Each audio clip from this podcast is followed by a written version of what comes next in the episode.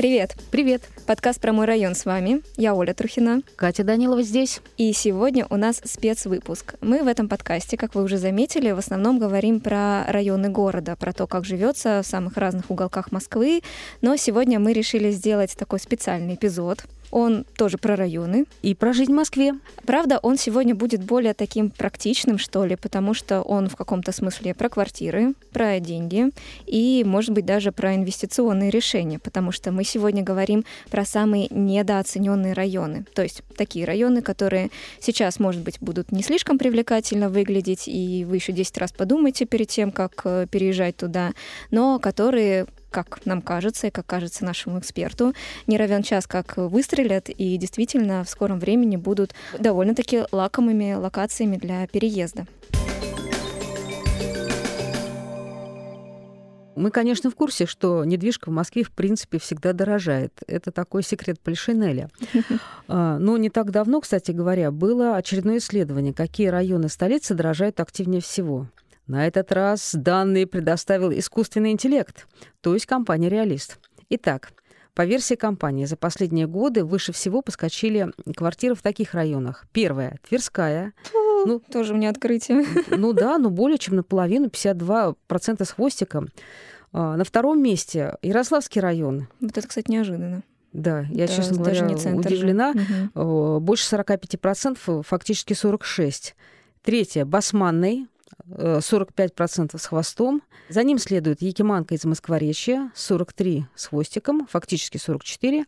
И замыкает славную пятерку аэропорт. Э, там подорожание составило 43% и 24 сотых. Слушай, ну не то чтобы прям удивительный какой-то рейтинг, вот опять же за исключением Ярославского района, потому что вот все те районы, которые ты перечислила, это центр и это своего рода элитка. И то, что они дорожают, ну как бы не то чтобы это переводит их в ранг недооцененных районов, потому что это традиционно дорогие районы, так что ж им не дорожать еще? Быть может, наоборот, как раз это такие переоцененные районы, ну, потому может что быть. центр есть центр.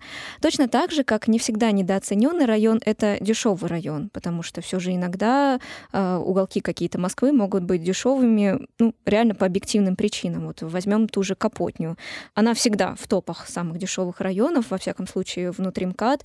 И в первом выпуске нашего подкаста кстати, послушайте наш первый выпуск, он про Капотню. А мы как раз говорили с риэлтором о том, что Капотня вряд ли будет дорожать, несмотря на то, что в ней произошло недавно благоустройство, и вообще она очень симпатично выглядит, но никакого скачка цен в квартирах здесь э, точно не предвидится, потому что во-первых, тут не будет метро. Во-вторых, э, скорее всего, никуда нефтеперерабатывающий завод, тот самый легендарный, не переедет. И, соответственно, очень много факторов, которые все таки не дадут Капотни как-то стартануть. В общем, сегодня мы будем говорить о районах, которые, а, более или менее доступные по ценам, и, б, э, имеют все причины, чтобы стать лучше и дороже. Я, когда готовилась к этому выпуску, наткнулась на очень интересную публикацию. А интересна она тем, что в нашей реальности это прям-таки архив. Почему? Потому что она, только вдумайся, от 2007 года.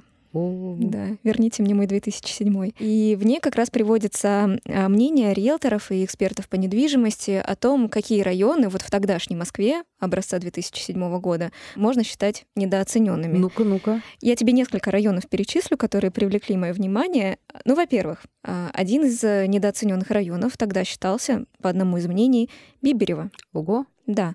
В нем тогда недвижка стоила около 3900-4000 долларов за квадрат да-да, тогда считали в долларах, а, при том, что средняя цена по северо-востоку была где-то 4300 долларов за квадрат. И по Биберева говорили, что он недооцененный как раз-таки потому, что покупатели почему-то не видят, что у района очень хорошая транспортная доступность, потому что метро есть, и Алтуфьевское шоссе традиционно не такое загруженное, ну и плюс природных зон много.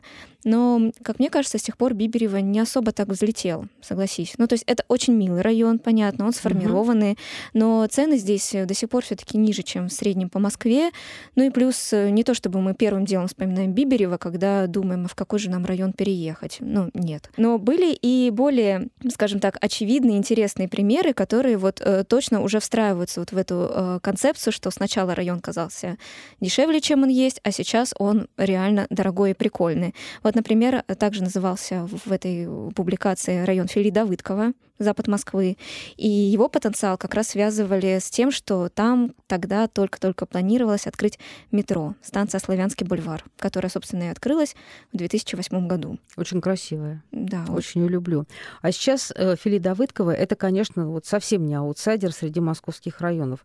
Наоборот, он к центру близко, парки, Сетунь, Кутузовский проспект. Да, очень такой приятный, угу. и действительно он реально переходит в категорию почти центральных районов. И вот э, похожая история, с, например, с районом Строгино. Тоже в 2007 году его называли одним из э, недооцененных районов. Почему? Потому что там не было метро. Тем не менее, там хорошая экология, Строгинский затон, мы все знаем, это такой курорт в черте города. Плюс была и есть не такая старая застройка. И вот тогда вдуматься, 15 лет назад, а, как раз советовали поскорее брать э, квартиры в Строгино, потому что, мол, как только здесь откроют метро, а метро тоже открыли в 2008 году, квартиры здесь взлетят. Ну и Строгино сейчас, конечно, не самый дорогой район на западе Москвы, но, тем не менее, очень и очень хороший. Плюс известно, что сейчас в Строгино а, скоро придет э, Рублево-Архангельская ветка метро. То есть у жителей не то чтобы появится новая станция, но появится альтернативный маршрут, как добраться до центра. И, соответственно, тоже можно думать, что район несколько подорожает. Ну что ж, тогда давай о том, что сейчас. На какие районы стоит обратить внимание уже сегодня? И об этом мы говорим с Юлией Рышкиной э, из компании «Индикаторы рынка недвижимости». Расскажу такую историю. Один очень-очень богатый человек решил построить в Москве дом для своей семьи, но когда он был построен, его жена была страшно недовольна, потому что это был московский промышленный район, совершенно не аристократический. Кто-нибудь имеется представление, о ком я сейчас говорю? Догадывается ли кто-нибудь? Ну, что-то на Востоке, наверное. У нас традиционно же считается Восток. Э, хорошо. Такой престижный. Рассказываю, это был граф Лев Николаевич Толстой и вечно недовольный всем его жена Софья Андреевна Толстая, и хамовники тогда считались совершенно промышленной дырой. И жить там было таким людям просто стыдно.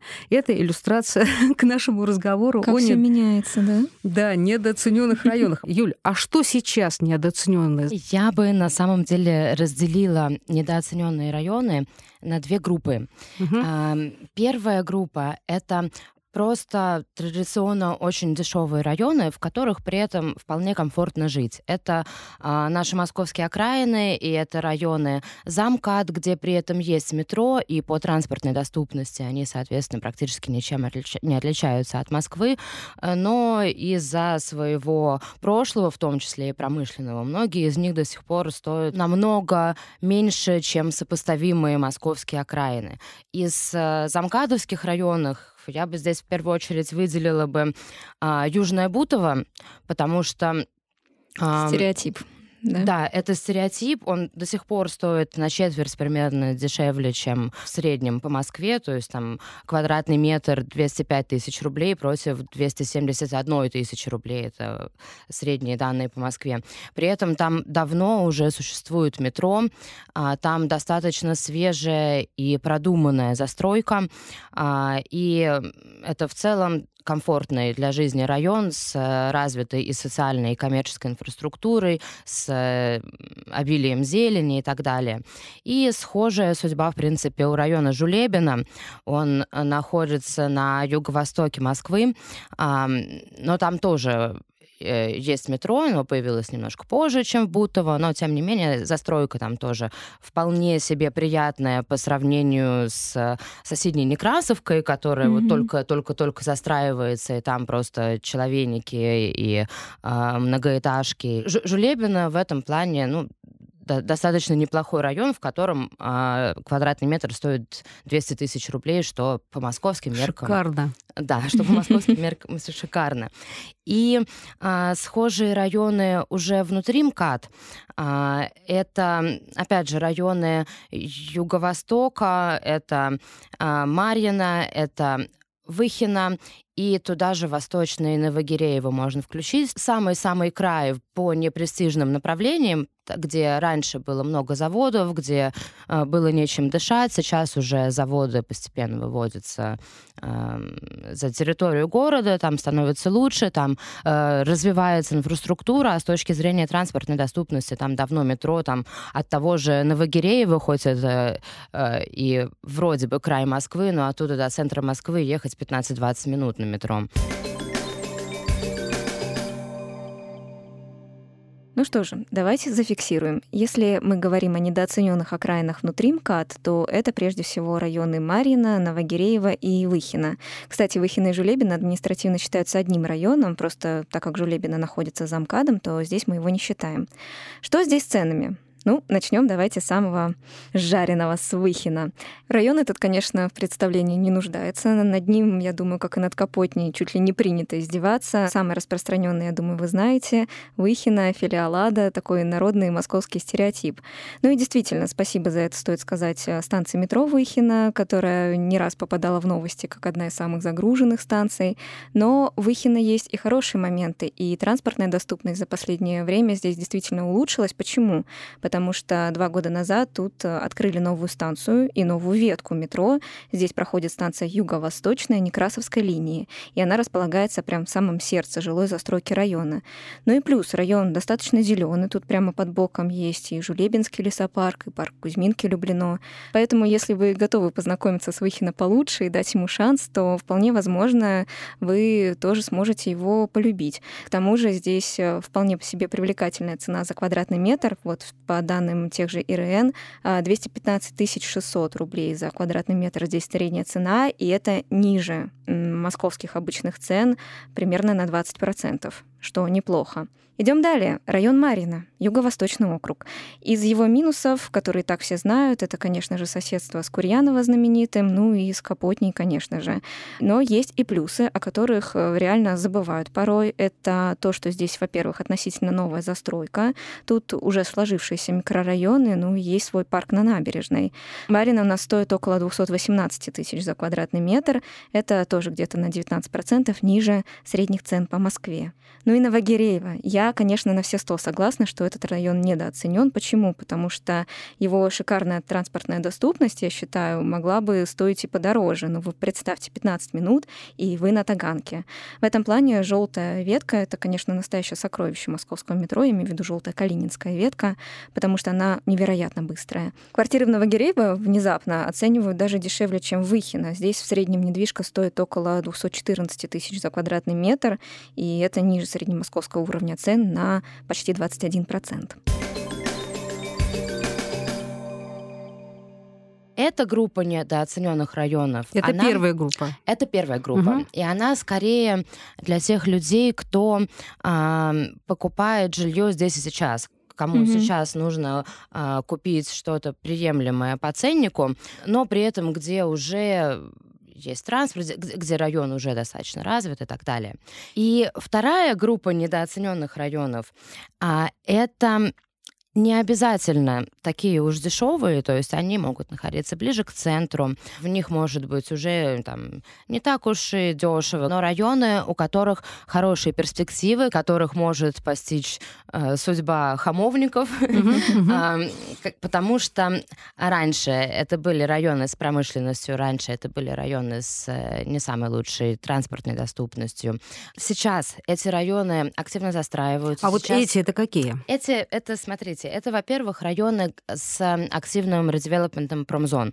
А, сюда бы я включила а, Лефортово, Южно-Портовый с Даниловским вместе, потому что там есть ЗИЛ, и потому что вот сейчас Южный порт, буквально стартует да, э, развитие Южного порта, а к Южно-Портовому району еще бы я включила и Печатники, который одновременно и совсем недорогой. Мне кажется, Печатники традиционно считаются вот одним из самых-самых таких да, заброшенных, да, богом да, да. Забытых. Но как раз-таки уже в более отдаленной перспективе, поскольку он тоже на набережной, поскольку он Пода, входит в те же планы по развитию а, Москвы-реки, куда входит Южно-Портовый mm-hmm. район, у него в будущем есть хорошие перспективы, то есть это скорее для инвесторов, которые... Готовы подождать, да? Которые готовы подождать, пока район улучшится, дорастет и так далее. Лефортово называлось, да. да, там, там редевелопмент э, серпа и молота, э, при этом район очень близко к центру, одна-две станции до кольца, и метро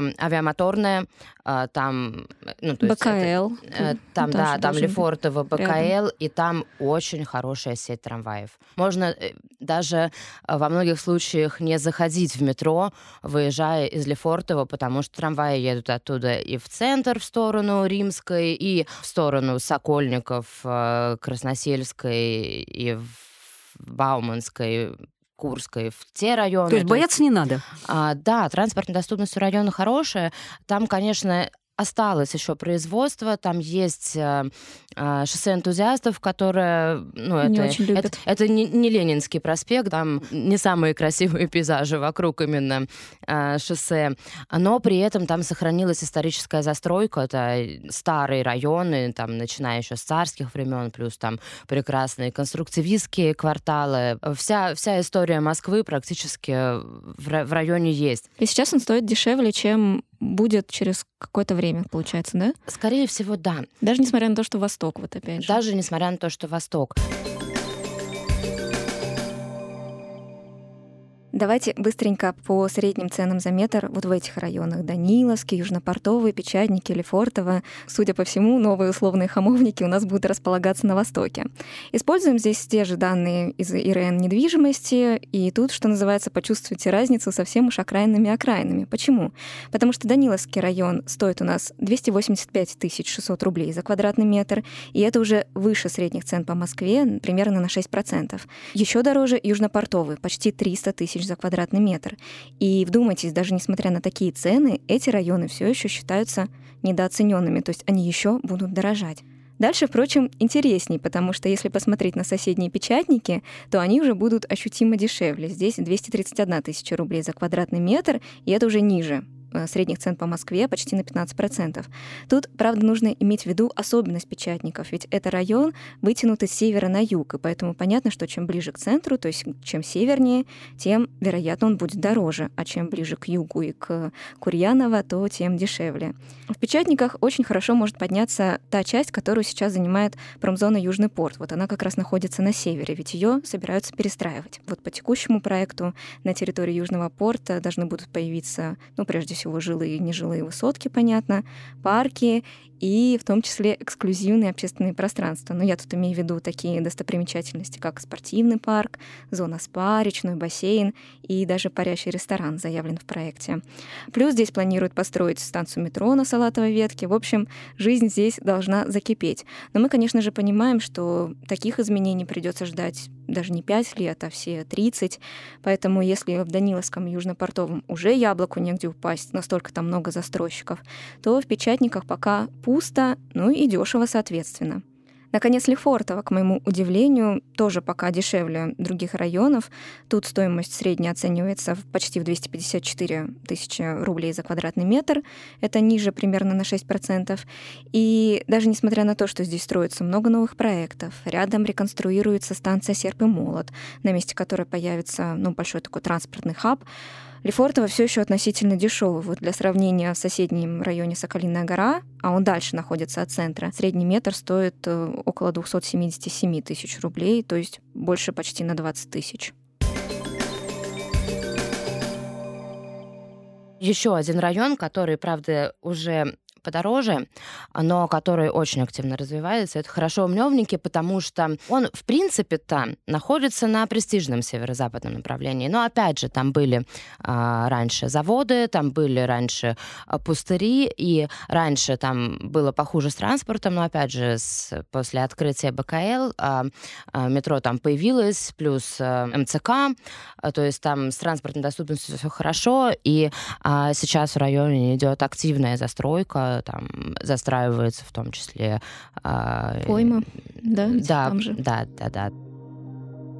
Немного подробностей про район Хорошова Мневники, что здесь с ценами. В среднем квадрат вам тут обойдется в 298 тысяч рублей, на 10% больше, чем в среднем по Москве, то есть уже дорого, но будет еще дороже. Сейчас район сам по себе плотно уже застраивается, тут и программа реновации развернулась, так как здесь еще середины прошлого века сохранилось много хрущевок. Ну и застройщики пришли, прежде всего, на прибрежные участки, это и Шелепиха, и Карамышевская набережная, ну и, разумеется, остров Мневниковской пойме.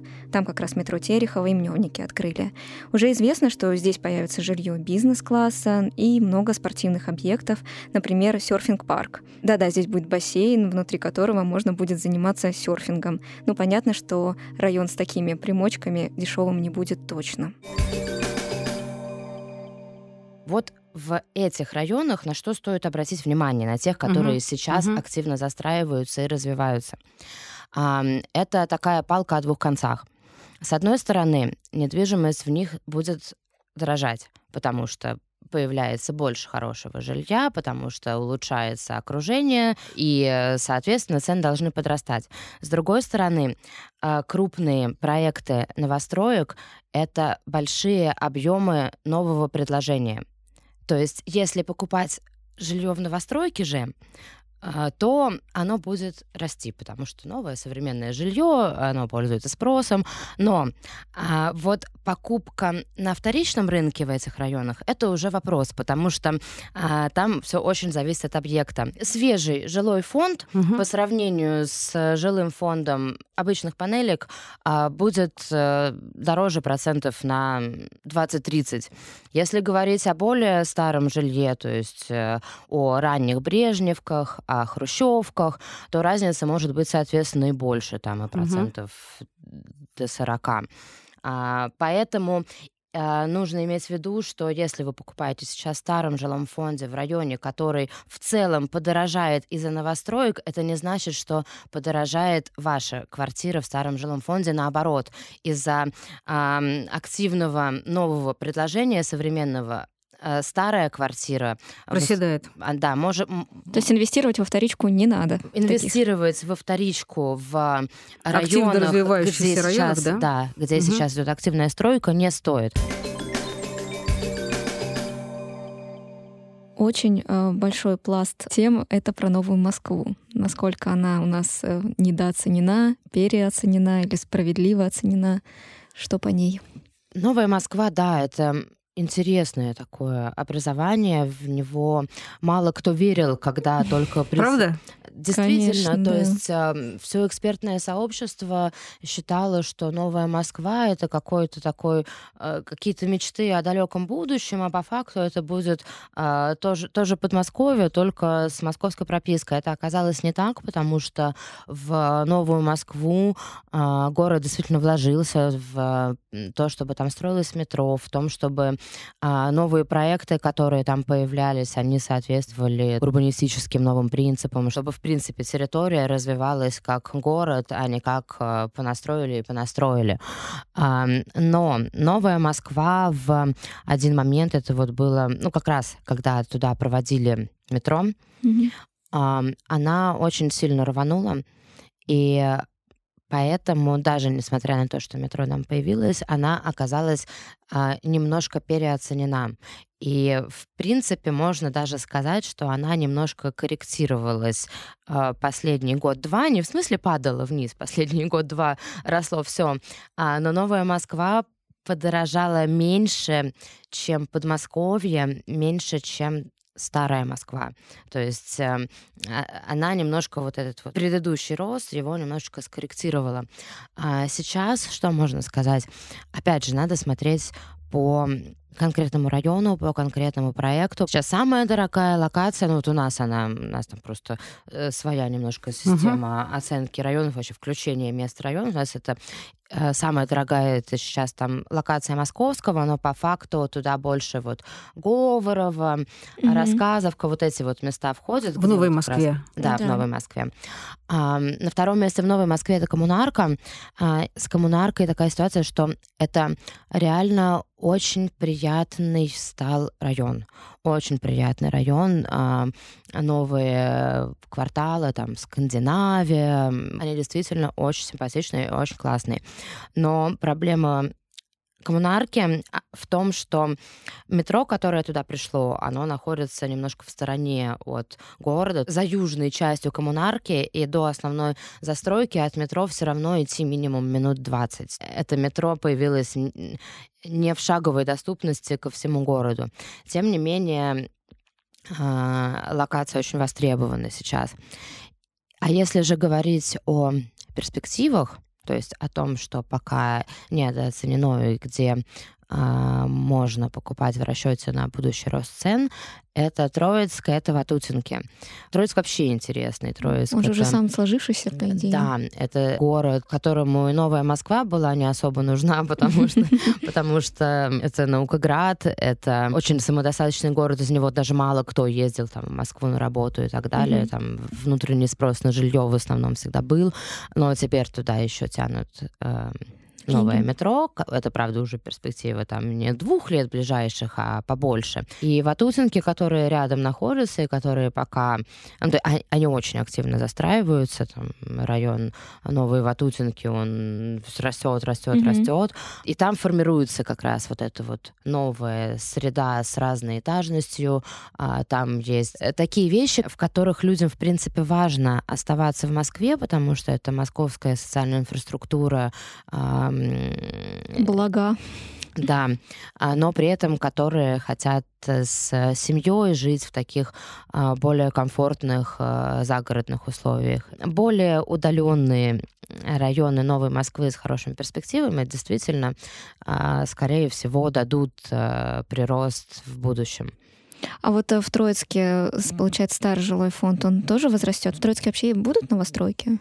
Планируется там что-то? В самом Троицке сейчас он э, особо не застраивается. То есть там, ну, там, там по-моему, да? Да, там были какие-то проекты, которые уже давно завершены, и, а, в принципе, я не слышала о планах на Троицк с точки зрения появления каких-то огромных mm-hmm. кварталов. Но, опять же, Ватутинки находится рядом, то есть вот это скорее вот такой при, пригород Троицк. Uh-huh. то есть не пригород Троицк, конечно, Ватутинки, это уже... Э, там покупают в основном люди, которые нацелены на работу в Москве. А с другой стороны, с учетом того, что в самом Троицке очень долго не появлялось новостроек, а внутренний спрос большой, то там а, все жилье, оно реально востребовано. А, там вторичка хорошо покупается. То есть хочешь переехать сейчас, покупай в Троицке. Готов подождать, покупай в Ватутинках. В принципе, так, да? да. Давайте коротко перечислю средние цены за метр в поселениях Новой Москвы. Ну, в топах здесь Коммунарка, это поселение Сосинское, и поселение Московские. Там примерно 210-212 тысяч за квадратный метр. Далее идут Троицк и Ватутинки. Они вот как раз считаются перспективными районами. Там средняя цена 192 тысячи 700 рублей за метр. Обратите внимание, менее 200 тысяч, между прочим. Щербинка 183,5 тысячи рублей. Ну и, наконец, места типа Кокошкина, Марушкина, Крёкшина, Пушкина это примерно 178 тысяч за квадрат. Жилья в Новой Москве строится очень много. Понятное дело, с такими территориями. Она, кстати говоря, лидирует среди других э, округов Москвы по объему предложений на рынке первичного жилья. Плюс у нас есть данные Департамента развития новых территорий города Москвы, и по ним за 9,5 лет в составе Москвы в Тинау построили более 19 миллионов квадратных метров жилья очень много. Э, плюс власти рассчитывают, что к 2035 году здесь э, будет жить примерно полтора миллиона человек. Сейчас живет 630 тысяч. В общем, квартиры будут разбирать, потому что планируется, что людей здесь будет много. Плюс мы упомянули, что в Новую Москву тянут метро. Если конкретнее, то там пройдут три ветки. Это Солнцевская линия, прежде всего, которая сейчас заканчивается в Рассказовке, но в будущем она продлится до аэропорта Внуково.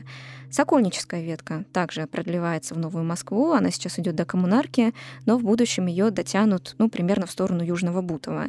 И плюс Троицкая линия метро, догадайтесь, куда она идет? В Троицк, да. К тому же не будем забывать про четвертый диаметр, который также частично пройдет по территории Новой Москвы, Кокошкина, Крёкшина, вот там будут ходить более удобные электропоезда. Но раз мы говорим о недооцененных, то совершенно логическим выглядит вопрос о переоцененных районах? Есть такие в Москве? Я бы назвала все же те же Раменки. Это действительно очень классный район, совершенно замечательный, но очень дорогой. Простите, а центр, наш любимый центр, куда мы все приезжаем в рестораны, в театры, гулять, назначаем свидания, он переоценен, потому что цены, конечно, безумные. Вот переоцененный слишком дорогой, это одно и то же? Не совсем, потому что может быть э, слишком дорогой, но реально элитная квартира, которая там, с видом на Кремль, которая, ну, у нее не может быть другой цены. Но в Москве во многом в центре сложилось так, что из-за э, очень высокого спроса, который вот особенно был в середине нулевых, то есть когда просто квартиры улетали. С, улетали, скупались этажами, и за любые деньги готовы люди были купить жилье в центре Москвы. Я, кстати, за 2007 год видела публикацию, так там э, эксперты оценивали Пресненский как недооцененный район. Потому Про что него долго так говорили. Пресненский, Пресненский реально очень сильно подрос. То есть, да. ну, то есть за счет это... Сити, получается, или нет? И за счет Сити, Сити за собой как-то и в целом деловой статус района подтянуло, и а, престижные офисы, они там находятся не только рядом с Сити, они там, в принципе, по району распределены. А, возвращаясь, если к центру, угу. а, то что я считаю переоцененным в центре, это вот старый жилой фонд, э, это причем не исторический, потому что, опять же, сталинский, сталинский. А, и даже не сталинский. А вот там все же в центре у нас есть достаточное количество брежневок, достаточное количество, ну, то есть обыч, обычной mm-hmm. советской панели, которые а, при этом а, по цене будет все равно значительно выше даже более современных домов э, в спальных районах. Если сравнивать там, с тем же Петербургом, там такого нет. Там у человека есть выбор. Можно купить а, квартиру побольше с а, нормальной отделкой в спальнике или можно купить старый жилой фонд, там пусть он будет э, разваливаться, но в центре. А в, в Москве центр все равно будет дороже, то есть какая-нибудь э, эм, убитая халупка, она все равно окажется э, намного дороже, чем современная квартира. Да. Кстати, про недооцененность. Да. А, часть Басманного района, которая, естественно, не в самом центре, не Китай-город, а вот район Бауманской, район Электрозаводской, вот он дешевле а, многих районов в центре. И Хотя деш... исторически старый район. Старый район, комфортный. Слишком старый. А, и район, который, по большому счету, он тоже а, во многом рванул, но, правда, рванул с точки зрения скажем так, тусовочной среды. Там появилось реально очень много классных мест, там, творческих пространств, каких-то креативных кластеров. А это тоже влияет на, на, на оцененность? Ну, естественно, это влияет на... На внимание на, к району. На внимание к району, на досуг внутри района и на ту среду, в которой э, человек будет жить. Ну, его же тоже отредевелопят в какие-то в ближайшей перспективе, потому что там же Баманку перестраивают, и часть территории отдадут как раз под институт, и, соответственно, под э, всякие там учреждения серии общежития, наверное, какие-то научные центры, и вот это все. То есть район тоже поменяется меняется. Скоро. Да, и там и ближе, вот э, ближе к электрозаводской, там уже есть э, резиденция архитекторов, по-моему, называется mm-hmm. проект. И м- м- очень много проектов с апартаментами, которые вышли, продолжают выходить. И да, то есть т- там обновляется, реально обновляется и э, жилой фонд. Главное, чтобы он обновлялся тоже желательно не за счет исторического жилья, а за счет ромок, за счет каких-то, может, старых. То есть пока басманка недооцененная. А вот из центра среди центральных я бы назвала э, Басманный район недооцененным, да. Берите на заметку, дорогие слушатели. Итак, в качестве резюме всего сказанного информации было много, давайте просуммируем. Инструкция как найти недооцененный район? Ну, прежде всего, посмотрите на окраины, которые долгое время стереотипно считались ну, какими-то не такими. Если там все в порядке с транспортной доступностью, если есть парки, если есть социальные учреждения, то вполне возможно, что это действительно не такой уж и плохой район. Примеры мы перечисляли Марина, Новогиреево, Выхино-Жулебина, Южная Бутово. Далее туда же Новая Москва. Насчет нее до сих пор много скепсиса, но тем не менее за 10 лет в составе Москвы она все-таки нашла своего жителя, и, быть может, вам тоже стоит познакомиться с этим участком столицы, Вполне возможно, он вам тоже понравится. Еще, кстати, есть мнение, что в качестве недооцененных и перспективных районов можно рассматривать места, где особенно развернется программа реновации. Правда, тут, конечно, стоит быть осторожным, потому что реновация, по сути, только стартовала, и это очень долгосрочная программа, поэтому Тут рано все-таки делать какие-либо выводы, надо смотреть, как она проявит себя в ближайшие 5-10 лет. Что ж, далее смотрим на районы, где должно появиться метро. И какие ветки у нас планируются? Ну, планируется вообще много линий, многие из них уже строятся. Это, во-первых, Люблинско-Дмитровская линия, грубо говоря, Салатовая, наверх она пойдет. А на север это район Дмитровский, Восточная Дегунина и район Северный тот самый, который находится за МКАДом, причем он и сам сейчас активно застраивается новым жильем. И что меня как раз привлекло, это то, что здесь строятся не только многоэтажки, но и малоэтажное низкое жилье, которое считается с урбанистической точки зрения более правильным, человекосоразмерным. Так что если вы цените более умиротворенный темп жизни, то, может быть, район Северный как раз э, тоже будет каким-то таким интересным для вас вариантом.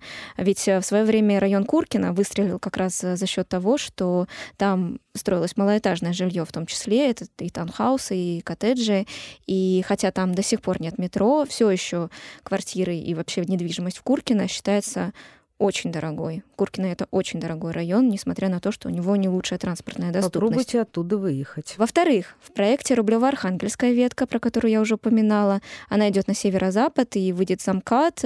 От нее выигрывают все те же хорошо вневники, которые мы обсудили с Юлией Строгино и Митина. Эта ветка не зайдет само Митина, но из Митина можно будет пересесть как раз на Рублево-Архангельскую ветку в районе того же Строгино и ехать э, до центра более удобным каким-то маршрутом.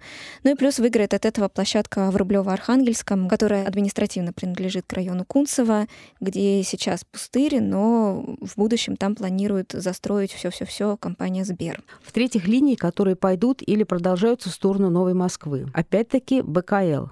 И еще планируется ведь пустить метро Та-да-да-дам, Бирюлева. Бирюлевская линия будет начинаться в районе Зилы и пройдет через южные районы. И туда дотянулись. Наконец-то. Это, конечно, далекая перспектива, но долгожданная, честно говоря.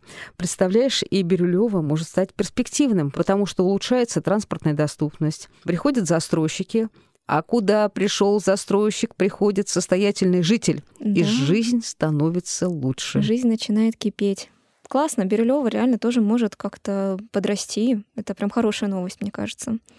Окей, с метро мы поняли. А далее смотрим на районы, где развернулась стройка и редевелопмент промок. Об этом мы тоже с Юлей говорили. Но опять же, это если вы готовы ждать, потому что дома там еще строятся, и какая-то более-менее вменяемая классная городская среда там будет через какое-то количество лет. Но еще я подумала о том, что можно же посмотреть и на речные районы, потому что там сейчас как раз тоже застройщики, ох, как развернулись. Мы уже говорили про Южный порт, но ведь есть еще районы Филии, Филевский парк, и Покровская Стрешнева, например, где сейчас активно застраивается территория Тушинского аэродрома. И вот я что думаю про речные районы? Во-первых, помимо того, что жить у реки в принципе классно и прикольно. Ну, вид вообще вид, вид на реку из окна — это прекрасно. Это огромная ценность, за которую можно, наверное, и доплатить. А, но что еще здесь важно? Это то, что покупая квартиру в каком-то жилом комплексе или в доме у реки, вы автоматически получаете благоустроенную набережную, потому что у нас, мне кажется, в Москве сейчас ничего не строится, и если нет благоустройства, нет и дома. Вот эти две составляющие всегда идут в комплекте. И сейчас что город, что застройщики активно занимаются э, какой-то реновацией и благоустройством набережных. Э, они, в принципе, сейчас уже есть э, проекты, на которые можно посмотреть. Это и Шелепихинская, например, набережная, и набережная, которая в окрестностях Корабельной улицы, и даже набережная Марка Шагала знаменитая, которая на Зиле. И третий важный момент это то, что у нас в этом году запускаются речные трамвайчики. Хочу поехать. Да, и причем идея как раз в том, что речные трамвайчики становятся новым альтернативным транспортом для города. То есть это не просто ты совершаешь какую-то экскурсионную прогулку по Москве-реке, а ты реально добираешься по реке с точки А до точки Б, как если бы ты использовала метро или автобус. Очень прикольно. И как раз э, два первых маршрута обозначены в районе Филей, это от Филевского угу. парка до Киевского вокзала. И как раз в районе, там, где сейчас Южный порт, это а, от Автозаводского моста и до Печатников. То есть у тебя будет альтернативный транспорт прямо рядом с домом, что, мне кажется, тоже перспективно и... Ну, просто симпатично. Хотя бы симпатично, да. Ну что ж, вот такая у нас ситуация с перспективными и недооцененными районами. Хотя, опять же, делать прогнозы себе дороже, мы все это понимаем. Но во всяком случае можно хотя бы проследить за тем, как развиваются вот именно эти уголки и кусочки столицы, и сделать собственные выводы. Друзья, подкаст про мой район был с вами. Его делает программа мэра «Мой район». Я Оля Трухина. Я Катя Данилова. Большое вам спасибо за реакции, которые вы оставляете. Нам очень приятно. До следующего выпуска. Он выйдет уже в следующий четверг. Пока-пока. Чао.